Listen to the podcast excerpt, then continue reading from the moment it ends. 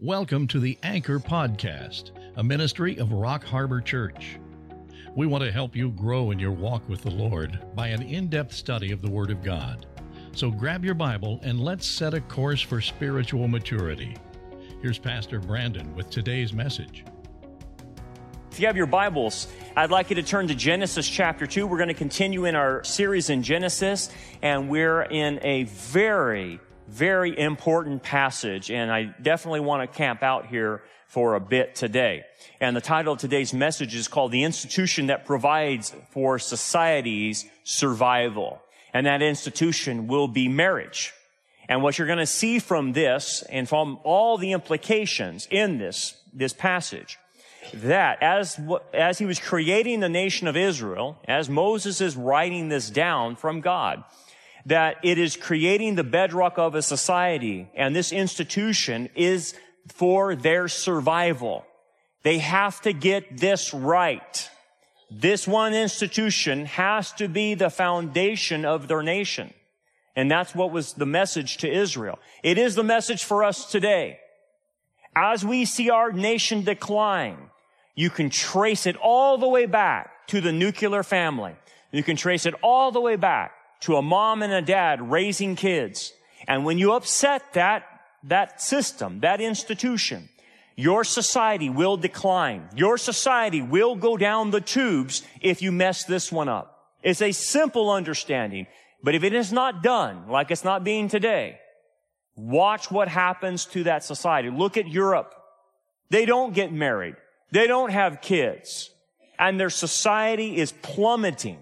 And what's happening now, that same trend that started in Europe is starting in America. When the Supreme Court ruled against biblical marriage and said you can marry anything you want.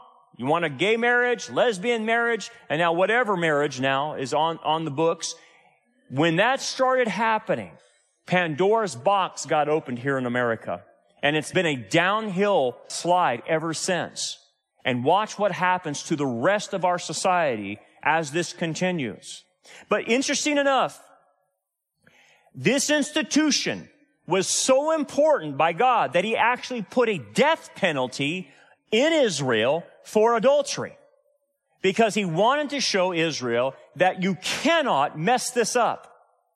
And if you do, if you commit adultery, Israel, you will have a death penalty, death penalty attached to it. That's how important he wanted them to understand marriage was. Because if they took it lightly, their society would crumble. And so that's what he was doing. It was creating this society. It created the, the raising of children. It created an, a proper environment for that. It created an environment for proper sexual relations. That sexual relations would happen within the confines of a marriage. And if it doesn't, your society will degenerate. And that's exactly what we're seeing.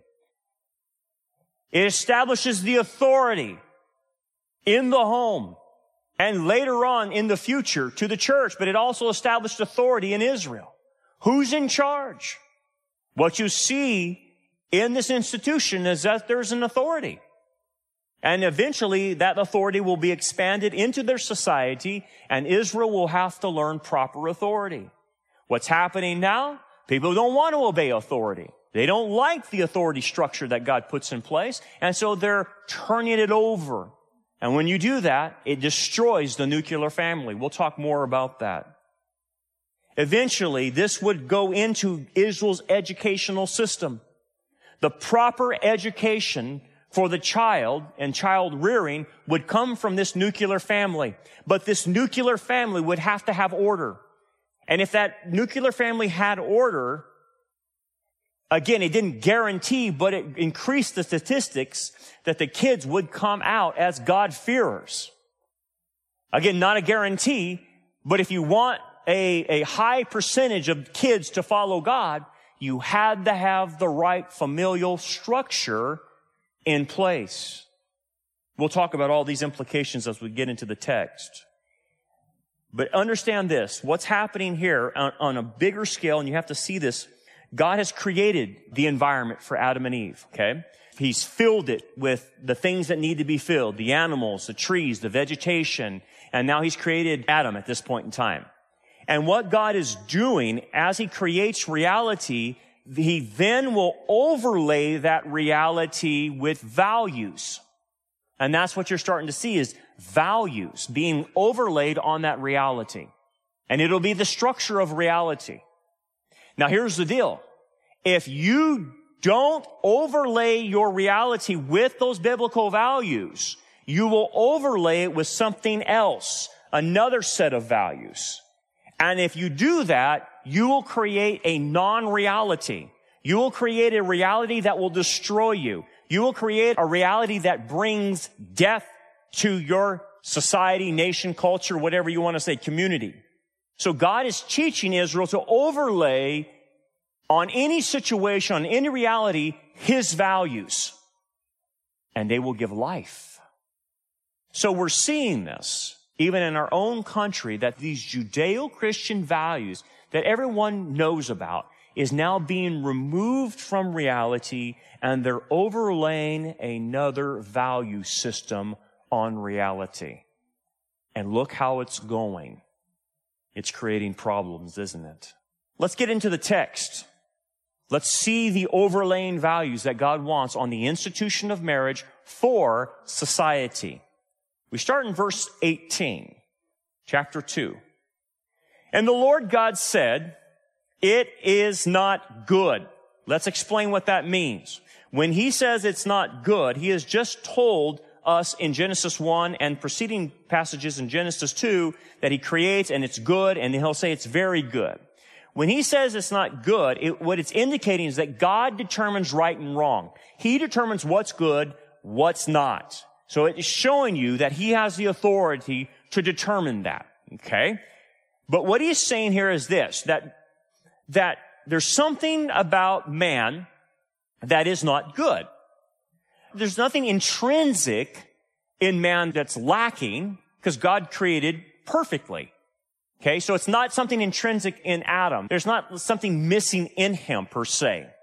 What is missing is someone to help him fulfill what we call the dominion mandate. That is the context of chapter two is the outlay of the dominion mandate. And we talked about that in previous passages and previous sermons. We'll get more into that in just a bit. But Adam needs somebody at his level to help him carry out the dominion mandate. So it's not that Adam's lonely or anything like that, because it'll say, and it's not good that man should be alone. It doesn't mean that Adam is lonely because he has perfect fellowship with God. So he's not lonely. He can interface with God right there in the garden. It's, it's more in terms of function. That's what the scriptures are trying to get at. It's in terms of function. He can't compete or complete a role that God has given him called the dominion mandate without this helper, without someone else to help him. He can't do it in isolation to carry out the tasks that he needs to carry out. So what does God say? I, notice the divine singular. The divine singular now is being used. In previous passages, it'll say, let us create man in our image. And it'll say created male and female, indicating the plurality of, of the Godhead, obviously, indicating that male and female will be counterparts, plurality and unity. But then in this situation, because Adam's alone, the divine singular is used to indicate he's alone in the task. And so God is going to have to rectify the situation. He says, I will make him a helper. Now, your English doesn't do a good job of translating the Hebrew. Our English word helper means that some second class citizen, some type of servant or something like that. And that's not what the Hebrew is trying to say. The Hebrew is trying to say, I'm going to create a partner. And it patterns off the Trinity. The Trinity partners together to complete the plan and purposes of God. And as you know, no one is less than in the Trinity. All are co-equal, co-eternal. The Father, Son, and Holy Spirit. But all of three of them, all three identities in the Godhead have different tasks to do. And because they have different tasks to do, that doesn't make them less than.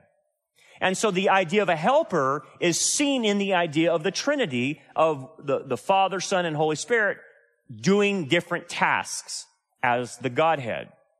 And he noticed that it says comparable to him. The Hebrew in this means in front of him, or like the idea of in full view of him. And the way you translate this is that God is going to create another being to help Adam that corresponds to him, that he can fully see. It won't be invisible. It'll be in front of him and it will be like himself. And the key word is this. The helper will be another imager. And we learned about what an imager is, that we're made in the image of God. And we, we looked at that in past sermons of what an imager is. Well, this is the idea that this helper, this partner will be another imager that corresponds to Adam. And we know it's a female and she will correspond to him in her humanness, but also as an image bearer as well. And it signals to you and I that this female that he's about to create is of the same value because of being an imager. She's not less than. If you look in all the false religions, Islam, for instance, look how they value women. They put them in black potato sacks and march them around. They won't even let them drive. In fact, Saudi Arabia lets a robot woman drive before they even let the human women drive. In Saudi Arabia and many Muslim countries, the women can't even look up. They have to keep their eyes down. It's a religion that teaches that women are second class citizens that have no value. And you look at even a modern day cult like Mormonism. Look how they treat their women. Do you know a Mormon woman, her, her salvation is based on her husband giving her a secret name. And that when she dies, she will be resurrected by her husband calling her from the grave. That's what Mormons believe. It's insane, isn't it? Interesting enough, the Islam, uh, an Islamic version in America is Mormonism. They, they parallel in theology like you, you can't believe. It's weird how Mormonism matches Islam in many respects. Nonetheless, in Mormonism, the cult of Mormonism, women are second class citizens. In fact, Mormon women lead in suicides because they can't take it. How would you like to be married to someone who thinks they're going to become a god? And how would you like to be married to a man who said that your just salvation depends on him? Oh, that's the same in Islam too, by the way, ladies. In Islam, their salvation depends on the man or the male in the home. And the only way of salvation a woman can bypass their male counterparts is by blowing themselves up. That's the only way they can bypass it and guarantee their salvation. Their salvation, like Mormon women, is dependent on the man. I give you that as an illustration of that diametrically opposed to what the scriptures are, are, are showing us. That this, this female counterpart to Adam will be of the same value. Nothing less. And God is making that point. It was the Hebrew culture that elevated women. It was the Christian culture that elevated women. If you look in the Gospels, you will see the elevation of women. Jesus recognized the value of them. He didn't consider them second class citizens because the scriptures didn't, because that's not how the divine command was there. It, it taught they are of equal value. Okay. That being the case, what is this helper supposed to do? What, what are the things that, that this counterpart will do to help Adam? Because it's not that Adam lacks anything. He needs someone else to help him with the task. Well, the task is the, the dominion mandate. And just real quick, just to give you a synopsis of the dominion mandate, we've studied that. It has to do with being fruitful and multiply and having babies. Obviously, you have to have a counterpart for that because Adam can't just produce by, babies by himself. So you have to have a female for that. It's to fill the earth and spread out, create nations. It's to subdue the earth for survival, have countries and nations and individuals and harness the natural resources of the planet to better humanity. It's to exercise dominion over the earth and the animals. The animals are not over us, we're over the animals.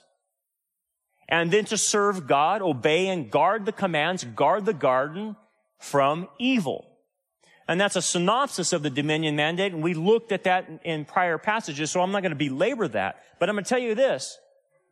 That task of the dominion mandate, as simple as it seems, is under attack today. Well, as far as even look at, look at the dominion over the earth and the animals. What are they trying to do with animals? Put them on par with us. Put trees on par with us, right?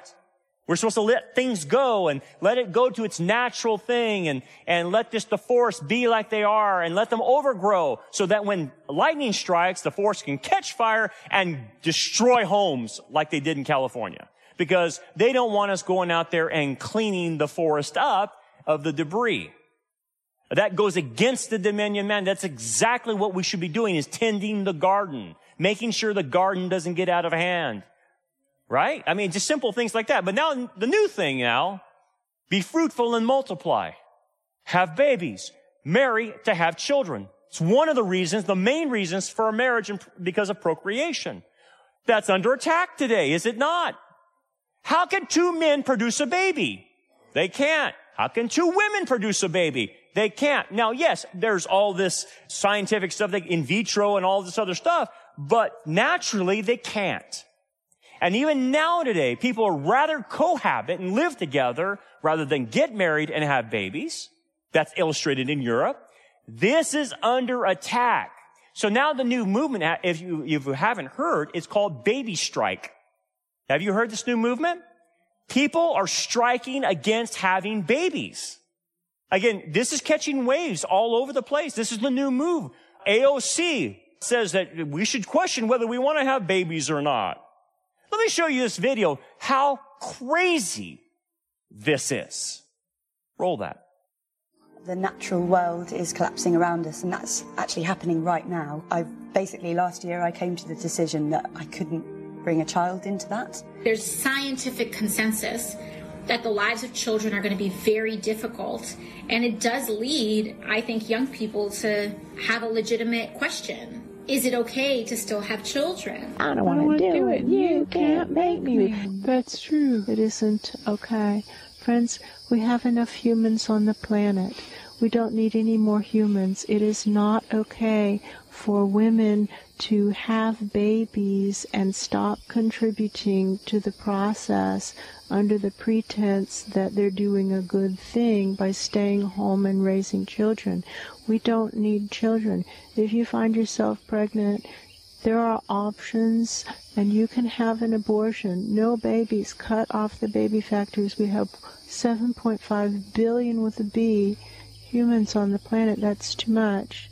The actual ideal amount seems to be under 1 billion. That's under true. 1 billion. We have 7.5 billion. No babies. Women who have babies and stay home to raise them should not be viewed as doing a good thing. That's not a good thing. It's completely not what the situation calls for at all. I'm sorry.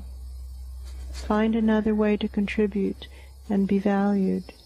That's not a good way. I'm sorry. if I couldn't stop laughing watching those two do that. By the way, that's the went, that's that's actually went viral. By the way, that that's went viral. The, these these Looney Tunes right there. Now, the reason I'm showing you the Looney Tunes, and I can't figure out why she kept doing that. It's like, that's true. That's all she would do. That's true. it's insane. But believe it or not, I show you that because that thing went viral as part of the baby strike movement that they're telling people not to have babies. And, uh, it's, it's funny in one sense because I couldn't stop laughing when I saw that. But it's true because they're pushing this. There's a lot of people that believe this. And they're stopping, they're not going to have babies anymore. And they're listening to Alexandria Ocasio or Occasional Cortex is what really her name is. And really, they're telling people you shouldn't have babies. But what does the dominion mandate say? Be fruitful and multiply. They're going right against that. And so we're seeing an overturn in our culture of this, and people believe the nut job's up there. I mean, that's crazy. I mean, that, that's got to be demon possessed stuff, man. That's off the chart, man. But think about this. If you follow that advice, which a lot of people are doing, especially like younger people, they're not getting married. They're not having babies. They're actually following this advice. They're thinking, well, we're over, overpopulating the planet. We're overcrowding. We're causing pollution. We're a cancer to, to our planet. If you do that, your society will deconstruct. It will, it will decline. It will go down the tubes. And that's what we're seeing. We're having a societal breakdown on people just simply not following the dominion mandate. Now here's the deal. The dominion mandate is not like a Christian thing. It's just a human thing. When you're in, when you're, when you're in Genesis, these are just what humans should be doing. And if you don't do it as a human, you'll die. Your society will die. And, and, and so there is, there's the overlay of the values. Now watch, he gives more values, more overlay of reality. Start, let's go in, uh, to verse 9. And it says this, out of the ground, the Lord formed every beast of the field and every bird of the air and brought them to Adam. Now notice this, out of the ground is a reference to where Adam came from as well. He's out of the ground like the animals. Same substance, okay? And then God brings them to Adam, sovereignly brings these animals to Adam to see what he would call them. Bingo, value right there. What do you mean? In the Hebrew culture, in the Hebrew way of understanding scripture, when you read your scriptures, when an individual is, is given a name, it indicates that the, the individual is superior. So naming an individual in the Hebrew culture indicates superiority. That you will name him this. Now remember with, with Mary, the angel told her what to name Yeshua. You will name him Yeshua. Why? Because the higher authority, the Father, had given him, them the name. We, they weren't going to let Mary name the Messiah. The Father would. But so you'll see this in the biblical text that anyone that takes part in naming somebody has, get this, headship, authority, the one in charge. Notice that Adam is going to name the animals, right? And whatever Adam called each living creature, that was its name. So it's again showing the authority that Adam had. And so Adam gave names to all the cattle, to all the birds of the air, and to every beast of the field. Now this is amazing. And I want you to think about this. Adam at this point has not fallen. He is absolutely brilliant. He's using 100% of his brain you know today we only use 3% of our brain? Adam's using 100%. You might say, well, I know people that only use 1% of their brain, Brandon. I don't know. I don't know about that 3%. But Adam had a full capacity of his brain power. So in estimation, they say this, well, this is impossible for a human to do. Not with 100% brain capacity. Forget that. IQ 150, let's say, from someone who uses 3% of their brain, his IQ must have been astronomical, off the charts. And so what he does is he starts naming every animal that God brings to him. They estimate if Adam named the animals, let's say 10, 10 per, 10 animals per minute as God's bringing them to him. And when, within five hours, he could have named 3,000 uh, animals in just five hours. Just by simply looking at them, describing them. And we do know it indicates language. He names them. And you think, well, what language was it? Well, we know this. It's Hebrew. Hebrew is the original language. How do we know that? Because prior to the Tower of Babel, all the names are in Hebrew. Everything is in Hebrew. And so it indicates to us that the original language is Hebrew. The language you will speak in heaven is Hebrew. That is the original language. Now, the language that we speak now, whether it's English, Greek, French, whatever, came from a derivative of the Tower of Babel. But eventually we will come back to the original language, which will be Hebrew. That's kind of an aside. But it says this, but for Adam, there was not found a helper comparable to him. Why did God do that? Now, God already knows what he's going to do. He's going to create a, a, helper that's comparable to him. But why, why send him all the animals to take a look at them, name them, and show Adam that you can't find a helper out of them? Several reasons. Number one, he's showing Adam correspondence. That these animals are not the same as you. Some may, may be similar to you, but they're not you. And the second thing is, I want you to appreciate and value what I'm about to give you. Because as you can see, of the thousands and thousands of animals I paraded before you, I'm going to have to do a special creation for you, and I'm going to give you this as a gift. You must appreciate it. So it's interesting enough. Sometimes God will let us wait a little longer in our lives before he gives us something because he says, I want you to appreciate it. Because if I gave it to you now, you wouldn't appreciate it. And sometimes he makes us wait. So he makes Adam wait through this and go through this whole process for simply value and appreciation. Verse 21. And the Lord caused a deep sleep to fall on Adam. This is interesting. It's the same sleep he did with Abraham when he made the Abrahamic covenant. He put Abraham to sleep. It's the same sleep that he gave to Jacob when Jacob had his dream and he saw the, the Jacob's ladder with angels descending and ascending upon it. It's kind of a Hebrew way of saying that God rendered him incapable of doing anything, puts him asleep so that he does have, he has no part in it and that God's going to do the whole thing. That's the, that's the message when God puts people to sleep like that. That it's a God thing. Only God could do this. Which flies in the face of Darwinian evolution, that man evolved and became biped individual. It's totally against that. It says, I'm doing a special creation with her and I'm putting you down to do it. Now, this sleep is for Adam to not feel any pain, obviously, and anesthetized him. And he puts him down. He's going to do something. And it says, and he slept and he took one of the ribs. And I, I wish your English didn't translate it that way. That's a mistake. This is one of the, one of the only passages that the word zella is translated rib. It should not be rib. It should be side. Zella means side predominantly, and I think I put it up there for you. And what that means is interesting about this, this, this word, side. He's, she's gonna come out of his side. It's the same word that's used for the temple, the sides of the temple. It's the same word for the side of the Ark of the Covenant, or for the side of a building.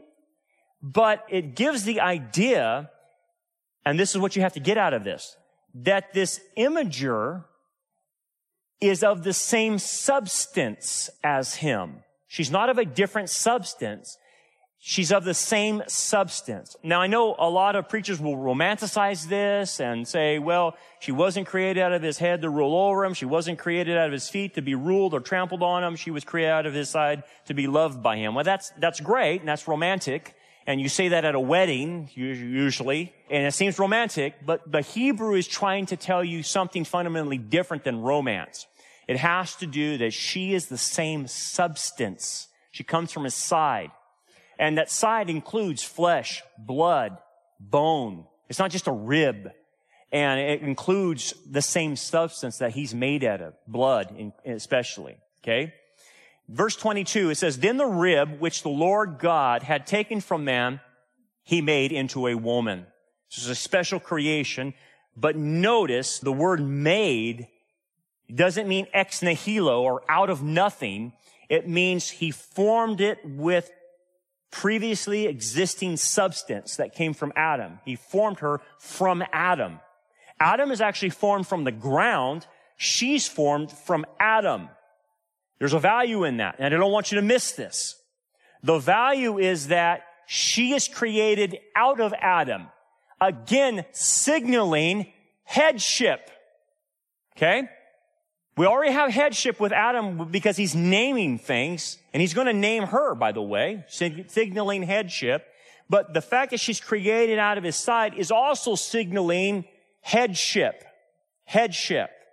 Again, God's overlaying value on this whole thing. And basically, uh, it says, um, and he brought her to the man. Notice that he, that God did this. He brought her to him. It is a gift. She is a gift to Adam. It is an act of grace. But this idea here is what, what I want you to see is the first marriage. And the first marriage is performed by God alone. Amazing. This, guys, makes marriage between a man and a woman sacred. It is not simply a piece of paper. As our culture tries to teach, no fault divorce. When God does the first marriage, He is putting the holiness around it and saying, I'm creating a sacred institution. If you mess this one up, all sacredness goes out the door. All holiness goes out the door and you will ruin your life. You will ruin your culture and society and nation. That's how much God values marriage. Now put that in terms with the no fault divorce thing. Well, if I don't like my mate, if I don't like her, I'll just get a divorce. You can't do that. That's why Messiah, when he was here, they asked him about marriage because they were doing no fault divorces in Israel like no tomorrow. I mean, the rabbis had things that if the woman burnt the meal, he could divorce her for the, for burning the meal. How would you like to be under that pressure, ladies? Oh my goodness. And so it was just serial monogamy happening. And basically, Jesus turns that upside down and basically is referring back to creation. As it was, he goes, in the beginning, it was not so. And then he references this passage. But then he says this, except for marital unfaithfulness or adultery. And basically the other one is death.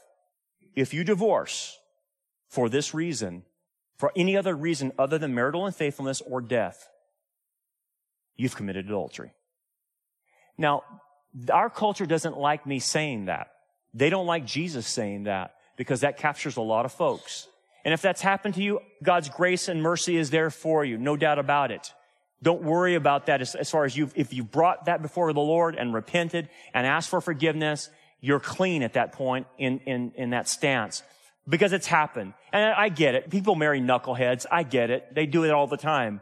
They're not thinking when they get married. They're 19, 20 years old. They don't know what they're getting into and it gets way in over their head fast. They don't realize what's happened and it gets bad. I get it. And there's plenty of grace and mercy for that. But as you all know, this is the ideal. This is the ideal. And we're all shooting for the ideal. We don't want our kids to go through divorce, right? We don't want them to experience some of the heartache that we have experienced going through that. It's a nightmare, right? And that's what God is trying to say. You must see this institution as sacred. Therefore, any perversion of it takes away the sacredness. And the idea is that he's putting them together. He's bringing her to him because they're going to be bonded. And, and we will look at this next week. The two shall become one.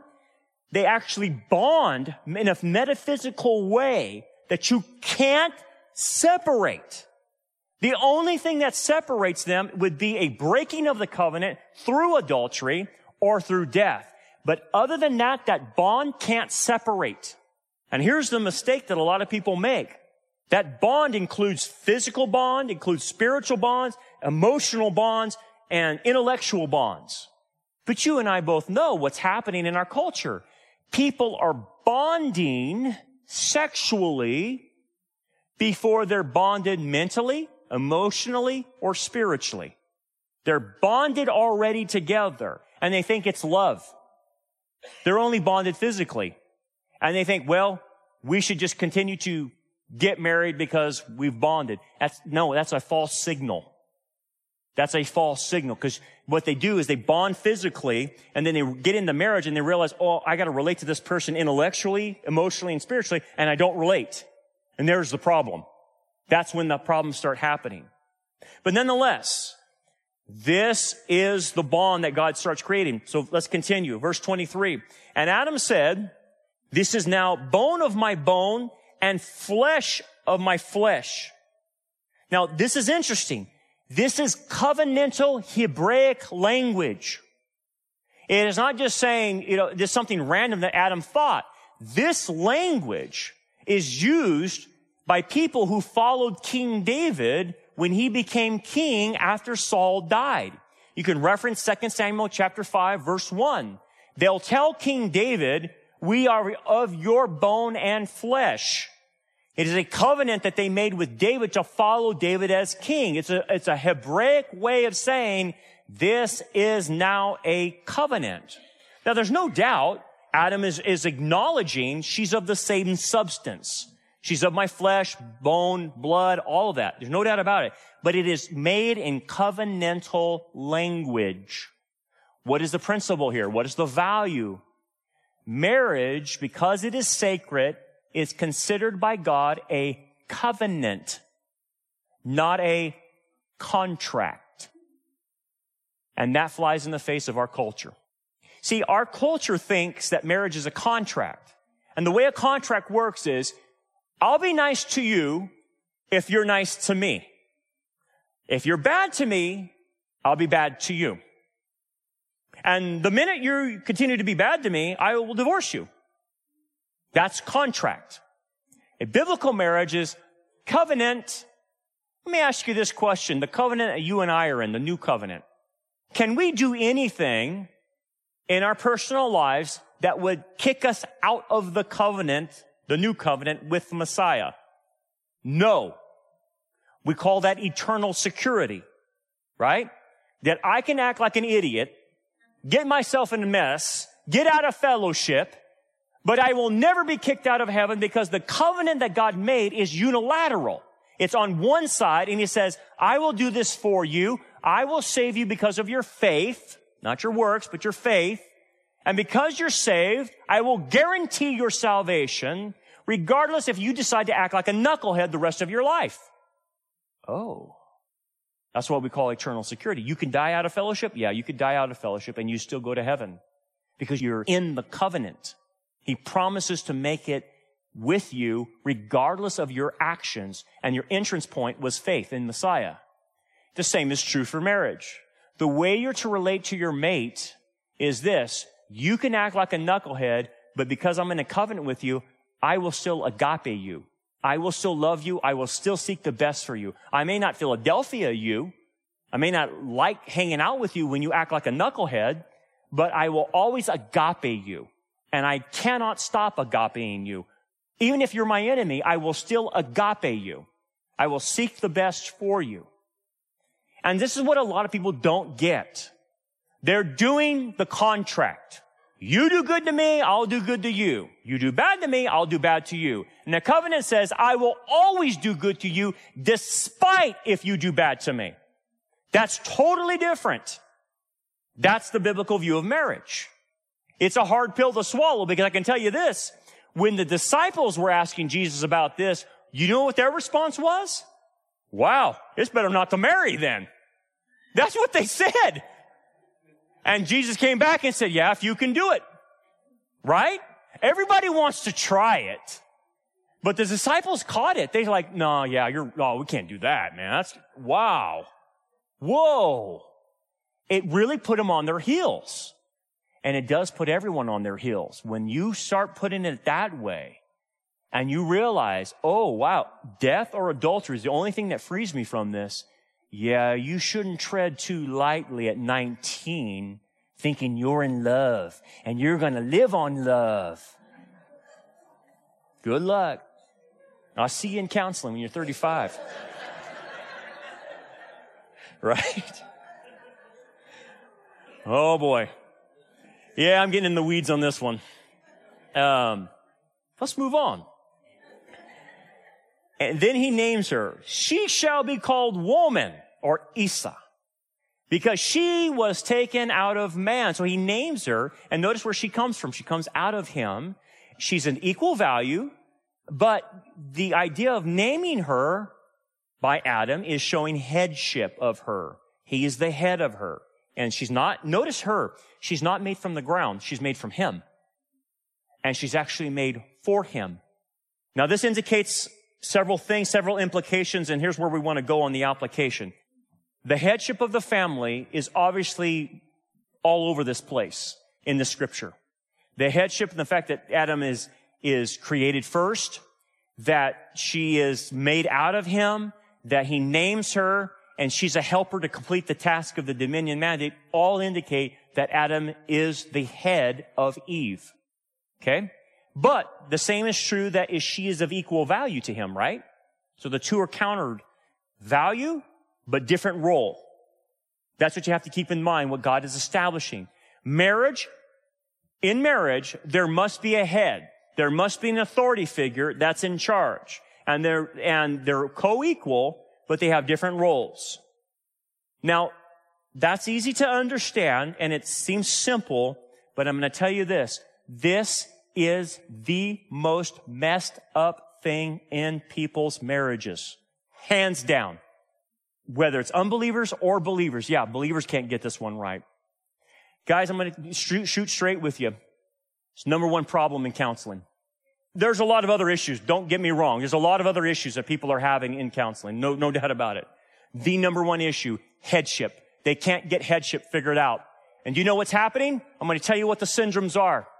The first syndrome is the Eve syndrome. The second syndrome is the Adam syndrome. I'll get into more detail later on when we get into chapter three, but I'm going to tell you what it's, what it's about. The woman has the Eve syndrome, which means she desires his position as head and she won't stop. He has the Adam syndrome, which is total passivity. Checked out. Not involved. I'm not my brother's keeper. And these two syndromes are a perfect storm. A complete perfect storm in a marriage. Now, a lot of people run their lives like that. And all you have to do, and you're not stupid, you look at people and you know who wears the pants, right? You're seeing who's wearing the pants in the family. It's easy to tell. Just take them to dinner. You'll see who's wearing the pants. It's easy. They talk about it. Now here's the deal. Why is the man being so passive? When he, as you see in scripture, has been given all the headship. Oh, because this. It's a heavy responsibility, isn't it? Yeah. The Adam syndrome has to do with a guy who doesn't want to take his responsibility and lead the family. And you know what he's doing? He's bargaining with his wife. Yeah, that's really what's happening. What do you mean? He wants something from her, and the only way to get it from her is to let her have her way. And so he sits back there like Caspar Milquetoast saying, anything you say, dear, happy wife, happy life. Have you heard that? As long as makes her happy. Your wife is out of control. He didn't care because you know what? He gets what he wants. She'll leave me alone. She won't pester me. She won't badger me. And then at night I get to go to the bedroom too. So I'm bargaining with that. The Eve syndrome is I'm in control of this place. He may think he's in control, but I'm in control. And I'm going to make all the decisions for this family because I don't trust men. Real deal stuff, man. I'm not making this stuff up. This is the Eve syndrome. It's the syndrome of every woman. It's the syndrome of every man. It plays itself out. And so she bargains as well. Give me your headship and I'll let you live a peaceable life. And the bargain is made. They don't say it. They don't announce it. It's not spoken, but boy, you see the transaction, don't you? Hey, buddy, if you want your life to be a living nightmare, then try to correct me. I dare you. I dare you to try to correct me. Let me add one more thing. When you have the Eve syndrome and the Adam syndrome in perfect harmony, guess who takes an advantage of that? Satan. You know who he wants? You're already saved. He wants your kids. And if he can get you upside down in your family, he can twist those kids and they'll be as confused as a termite in a yo-yo. Because they'll look at mom and dad and what do the kids think? who's in charge here. Don't think that the kids don't know who's in charge in the house. Do not think for a moment they know who to go to. If the kids always go to mom and never to dad, you got the problem. If the kids only respond to mom's discipline or mom, whatever she says, you got the problem. Because the kids will be the, the identifier of what's going on. And if dad never plays a part in discipline, if he had, he's checked out, if he makes, he lets the woman lead spiritually the home, she's taking care of all the education. She's taking care of all, all the Christian education and how those kids are raised, where they go to church. If she's making every decision, they're upside down. Guaranteed. And I say this because I see it all the time. And they think they're not. They think they're not. They think everything's hunky dory. I mean, I'm going to tell you this. Satan will go right for it. And if the woman wants to lead, great. Because that's who he dealt with with Eve, did he not? He went straight to Eve. Adam's sitting back passive, letting it all happen. She's taking the headship. Boom! She decides to tango with a malevolent creature that's far superior intellect than her, and she tries to take him on. And look what happened. Authority is a big deal in the spiritual realm, guys. I have dealt with demons. I have seen what happens to people. The interesting thing that I have seen with the demonic realm is they know authority. I find this curious. I'll give you an illustration. I'll end on this. There's a dispute that happened in the book of Jude records this. And the dispute was over Moses' body. You remember that passage? They're fighting. Satan is wanting Moses' body for whatever reason. I'm not going to get into it, but he wants Moses' body. And God has to stop what Satan is about to do. Do you remember the scene? Michael is sent to Satan and says, stand down, basically. Stand down. And Michael doesn't even use his own authority because Satan's authority is higher than Michael's, by the way. And what does Michael have to do? He has to invoke a higher authority to tell Satan to stand down. Satan was the number one cherub. Michael is only an archangel. He's way below as far as authority is concerned. So Michael has to invoke a higher authority and it says, Yahweh says for you to stand down. Leave the body alone. Let me ask you this question. What did Satan do? Did he say, no, I'm not going to listen to you. I'm not going to, I'm not going to listen to what God says. What did Satan do? He backed off. Now I find that amazing a malevolent creature like Satan who hates God, but yet obeys authority? I find that amazing. I find that amazing that the demonic realm even gets this one. And I find it amazing that even believers don't. People try to figure out why are my kids going crazy? Why is my family so upside down? Why are we making all these crazy decisions? Well, it could be that someone's not taking their lead, doing what they're supposed to do, and someone's in a position that they shouldn't be in. And you have to check whether or not you have things right in your family. If not, things will go upside down quick. It's a lesson we all have to take away, and it's a lesson we all have to check. Guys, that Adam syndrome's in all of us. The passivity, just let things happen, it's in all of us. Women, the Eve syndrome is in you too.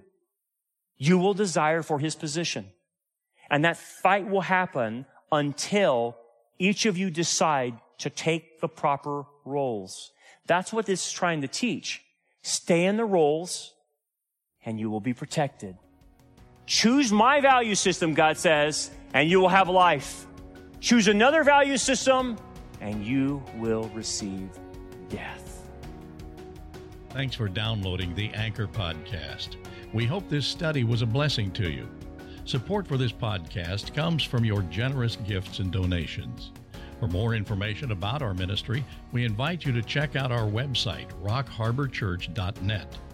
Also, check out our YouTube channel Rock Harbor Church Prophecy Update, where we focus on signs of the times and present a wide range of sermons and discipleship lessons. So until next time, keep looking up, for our redemption draws near.